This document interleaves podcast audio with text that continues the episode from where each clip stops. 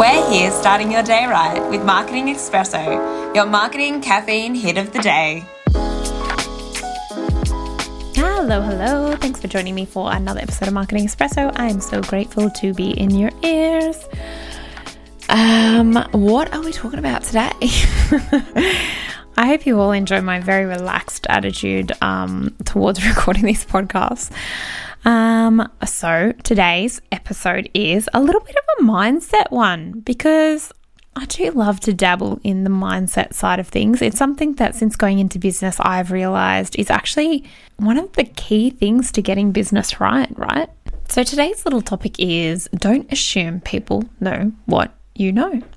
So, why are we talking about this? Because it's actually one of the things that I see come up the most for my clients, especially when someone's starting working with me. Because actually, this is one of the very first conversations I generally have with clients. It's don't assume, like, uh, they'll instantly say to me, oh, Why would I produce content on that? Everyone knows that. And there's this huge blocker that comes up for most of my clients where it's they genuinely believe they don't know anything interesting or they don't know anything exceptional.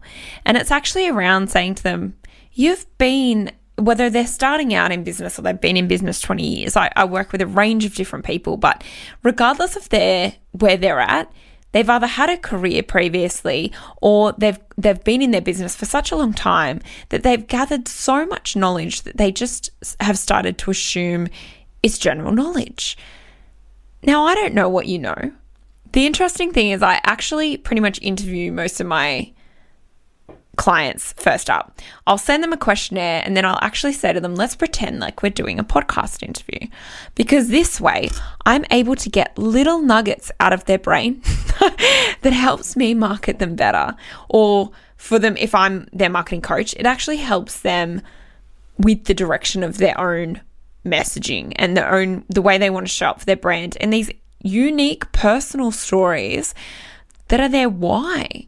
And the why that they do what they do and why it's important that they do what they do and how we can actually get into the layers underneath that and say what what are these things that you know what is this education that you know that needs to come out to the surface and actually be a part of your marketing pillars and your marketing content pillars which I talk about marketing content pillars as if you guys know what I'm talking about. So let me break that down.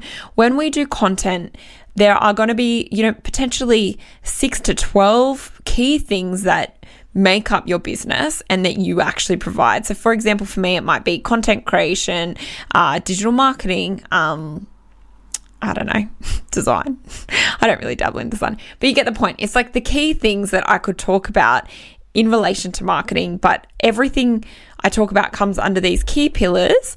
And I can't just assume that you all know what I'm talking about because I've had 14 years now, 14 years in a marketing career where I've learnt so much valuable information that I bring every single day to my clients and that, you know, I've tried and tested many things. I still try and test. The thing about marketing is you are a learner. I think the thing about life is you're a, you're a learner every single day of the year.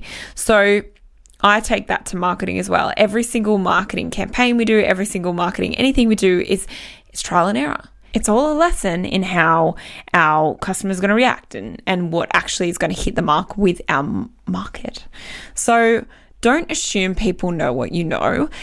When you tell people information, and I always say this Every single piece of marketing content that you need to put into the world is in the conversations that you have every single day with potential clients, with current clients, with previous clients, with colleagues, because these questions that are being asked of you are actually the questions everyone's thinking. I'd like to think we're all very unique, but we are. Okay, we're all very unique. You're all you're all beautiful and unique, okay? But the truth is we actually all generally get some form of group think and we actually if i'm thinking something there's someone else out there that is also your target market that is thinking that too so for me most of my clients have probably similar questions that they come to me about and i if i just assume that they already know the answer because you know i know the answer so it's common knowledge I'm missing out on a huge opportunity to actually market to them where they're at and with the information they actually need to be hearing. So, the biggest thing I think I can say to you today is every single time you think, oh, I wouldn't talk about that because I would be, you know, just telling people stuff they already know. No.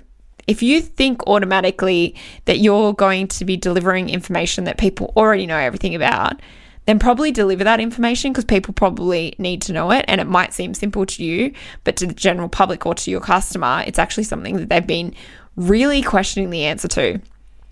And even if you think you're going to be telling people to suck eggs, um, test it.